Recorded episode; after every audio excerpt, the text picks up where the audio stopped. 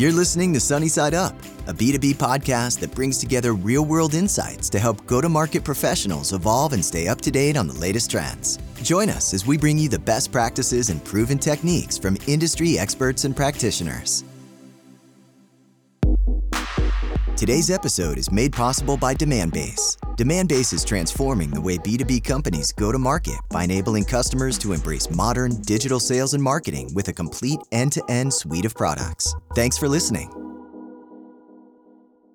Hello, everyone. Welcome back to Sunny Side Up. I am your host, Adam Perry. Today, I'm really excited to talk to Mike Herrick. He's going to tell us a little bit about a, a common trap that companies fall into building feature after feature, trying to fight the right audience, and it doesn't really move the needle. As a, by way of introduction, Mike, you are the SVP of Technology at Airship, and you're responsible for discovering, developing, and operating and sustaining all of Airship's products. Did I get that right? Yep, that's right. All right. Excellent. He joined all the way back in 2010. Prior to Airship, you were the VP of products for the Collaborative Software Initiative. In that role, you were also responsible for product development, technical support, hosted systems. Wow, that sounds like a lot.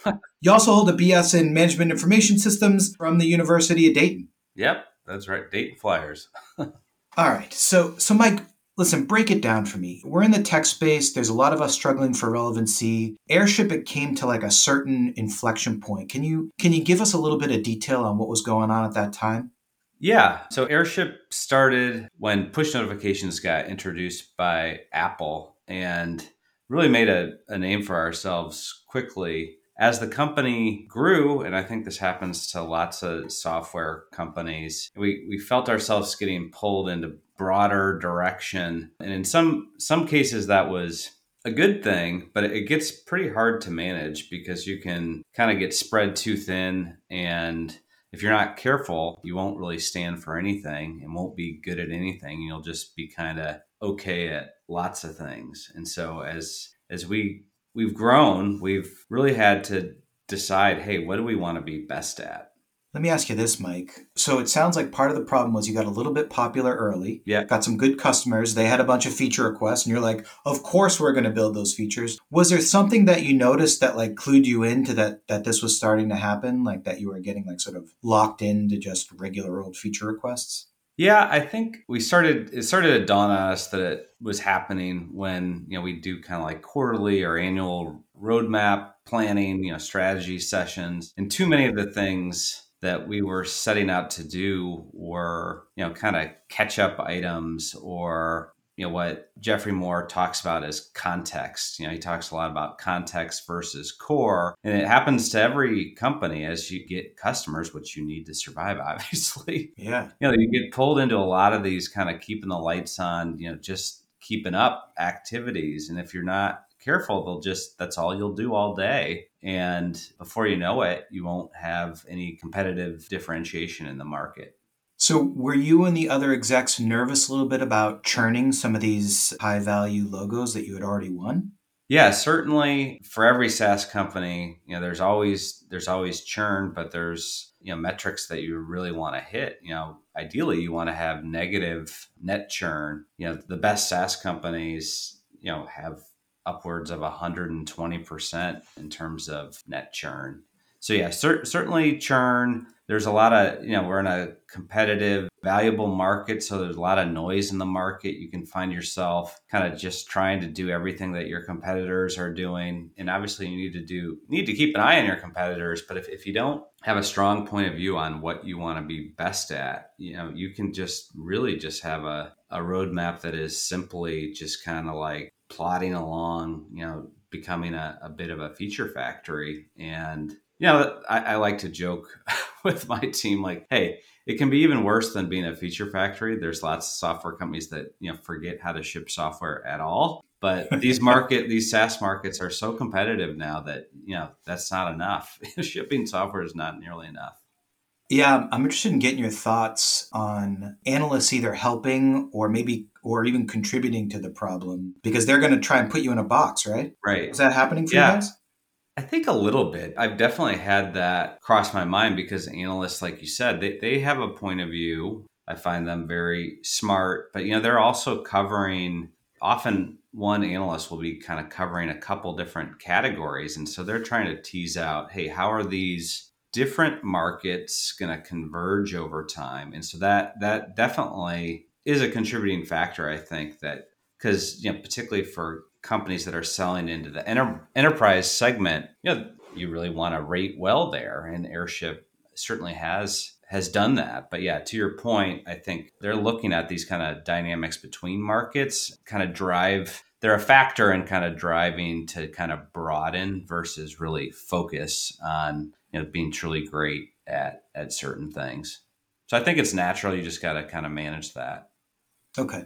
So we decide we got to make a big change at Airship. We're trying to figure out which corner of the room we can own. Yeah. Walk me through a little bit about, you know, how you guys went about actually making that decision of what you know what specific thing that you guys were going to own 100% yeah so i mean just like anything it wasn't it wasn't one thing but the thing that comes to mind is there's this book that i think a lot of the listeners have read or certainly have heard of called good to great and there's this concept in that book called a hedgehog it's really simple but powerful concept in that you need to identify hey what what is this company passionate about you know truly passionate about and what do you believe that you can truly be the best in the world at?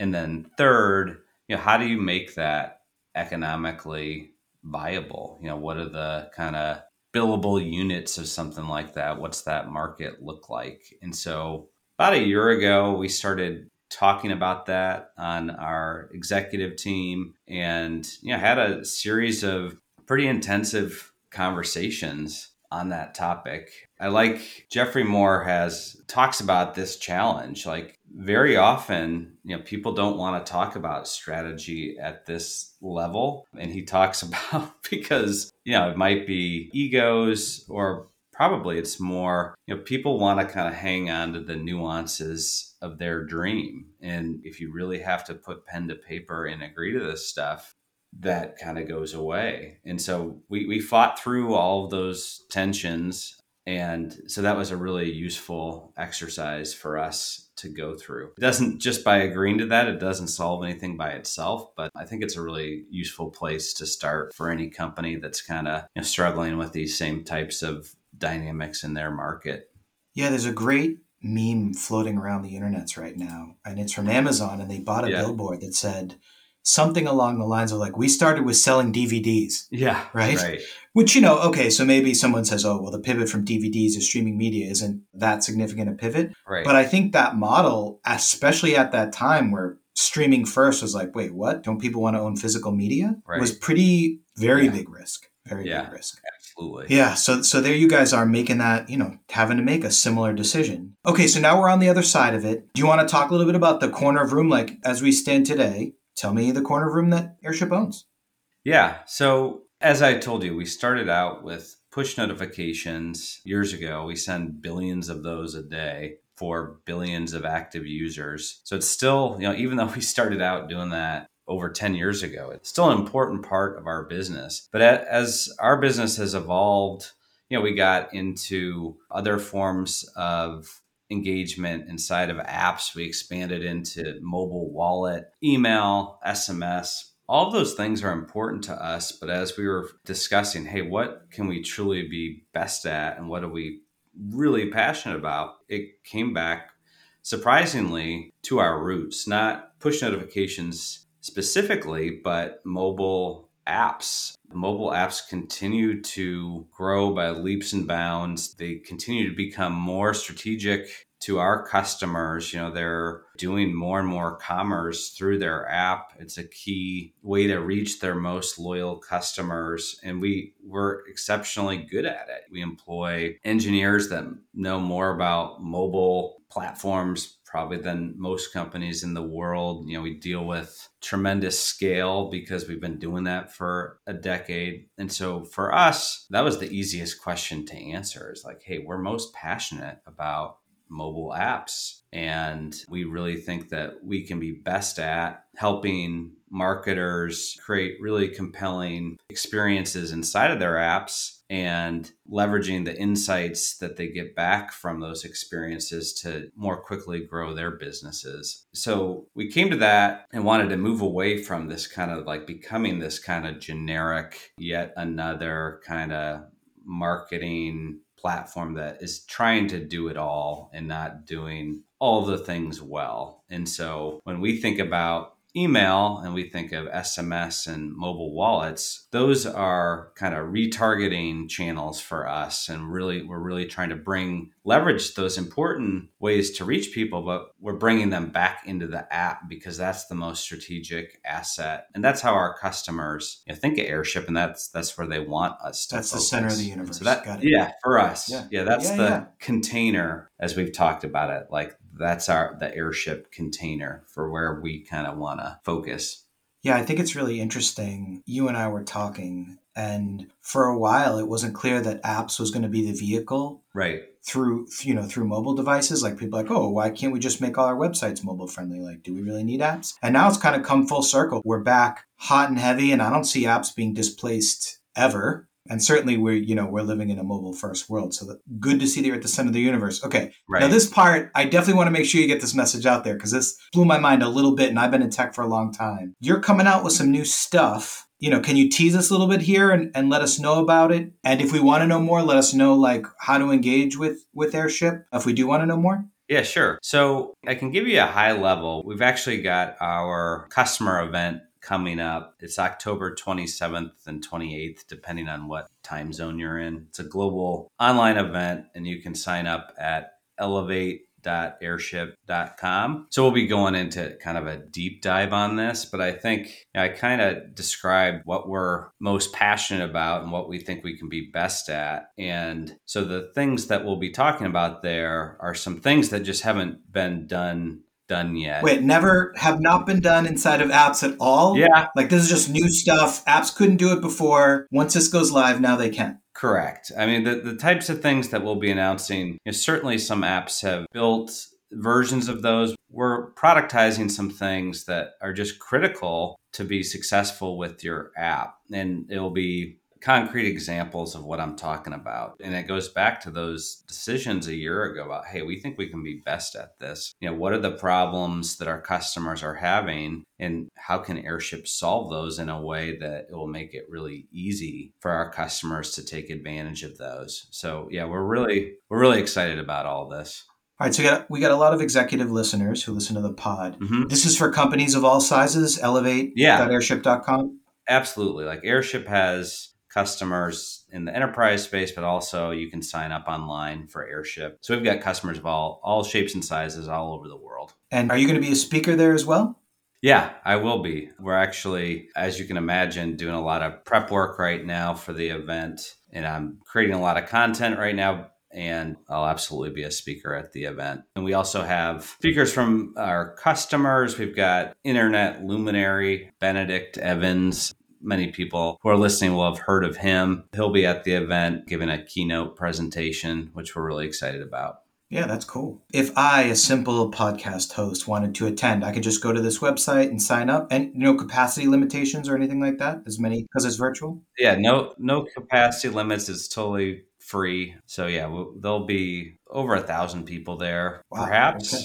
It'll be a great event. It'll be very educational. I think if you're interested in mobile and you either are or anticipate reaching your customers through mobile experience, you'll you'll absolutely walk away from the event and learn something. And who knows, maybe you'll want to become an airship customer. Yeah. Hey, listen, you said you said something that always tickles my fancy, and it's it's about learning, but it's also in the way like executives often have great like mental framing and mental models, and I've never met an executive who couldn't recommend like a really good book for me to read. hmm So if I'm trying to think about and formulate ideas like this, you already mentioned one book, but you mentioned another book briefly, and I want to make sure our audience gets to hear about it. Yeah. Can you tell me a little bit more about the book you and I had sort of batted around? Yeah, sure. The most recent book that I would definitely recommend to anybody in the software space is Marty Cagan wrote this book that came out at the beginning of the year called Empowered. It's kind of the, the second book in a series. The first was called Inspired. Inspired was all about building products people love, and Empowered is about building exceptional products with ordinary people. And it's all about, you know, an approach that Airship definitely believes in, kind of goes to our kind of core value around collaboration and you know really all of our values. But it's a great book talking about you know how to build empowered software product teams. And software product teams are cross functional they've got product manager designer engineering leader and then you know other members of the team. But empowered's all about bringing those different disciplines together and creating a culture that's truly empowered. And the part that i like best about it i mean we we've got exceptional people but I, I, really think there's something powerful in that that line of you know building exceptional products with ordinary people. Because you know at the end of the day we're we're all ordinary people you know you can't but i found it incredibly useful and i think a lot of listeners will too it resonated with me in an era where some people are quick to talk about, oh, we have 10x developers or 10x marketers. Right. I mean, I just don't think it's a realistic expectation to think that you're going to scale your business, you know, full of 10x whomever's. Right. The idea that with the, you know, with the right thinking, that you can, you know, build something truly beautiful with folks who are smart, but like regular folks. Everyone wants to be Steve Jobs, but let's face it, very few people are Steve Jobs. And I want to be able to make amazing things. We all have this love of beautiful things. Right. If every company could be passionate and create something beautiful, well, that's a way for us to, you know, not just serve the market really well, but to also feel great like, hey, I contributed to this thing and it's it's amazing and beautiful and and everyone loves it. Yeah, no, absolutely. Well, I think a key thing and both inspired and empowered you know they, they talk about these different disciplines. It's not just like this old school world where a product manager writes marketing requirements document and then magic happens a year later. Like that world is way gone. And it's you know it's all about eliminating handoffs and really bringing these key disciplines of product design and engineering together and collaboratively working directly with customers to discover what are their unmet needs and iteratively you know delivering on those. And you know that's how you create winning products. There aren't often these days home runs that kind of come out of nowhere yeah, I'll tell you a true story. so I'm working for a company and we're building out a mobile app, and all the feedback we are getting internally was we love the thing. You know, they're looking at the functional design specs, or we would do a pre-canned demo and everyone liked what they saw. But I wanted to get a sense of like, okay, how are people really going to use this thing? So we ran out into the street and we you know had our mobile app and we had our like little camera and we like will you be willing to spend you know 10 minutes using this mobile app to perform a task and then we recorded their hand movements mm-hmm. on the actual app. And then, like, whenever we saw this or frustration or tap, like, that's what we honed in on, right? To show that, like, for all the great positive feedback, there were still areas of the app that were frustrating. That's where the rubber hits the road. And we were able to, you know, hone in on those things and make changes and ultimately deliver a much better experience. But it goes to show you that that's what's necessary to bring like a good experience to market today. You gotta, you gotta actually have that kind of immersive customer first approach. Yeah, no, absolutely. You got to identify what your desired outcome is. You got to track it. And, you know, most importantly, you know, that's hard enough. But the hardest part is like, okay, this is what the data is. Like, what does it say? What are we going to do about it to move the needle? It's a lot easier said than done, but you got to keep wrestling with that and trying to find the answer because it's there. You just gotta keep keep going. Yeah. Well, it sounds like you guys went through your your struggles, came out great on the other side of it. Really looking forward to this event. And Mike, I definitely want to thank you for being a part of this podcast today. Great to hear about Airship, and I really appreciate your feedback and insight. I know a lot of executives are trying to figure out how to be relevant in the world of tech, and you did a great job of talking through, you know, how it's done. It's not always smooth sailing. Thank you. Yeah, no problem, Adam. I enjoyed it. All right, well, that's the end of our episode today. Thanks, folks. Thanks so much for tuning in to this episode of Sunny Side Up. If you liked what you heard, please rate and review us and subscribe to our show on iTunes, Spotify, or wherever you consume podcasts. You can also find us on YouTube and Demandbase TV.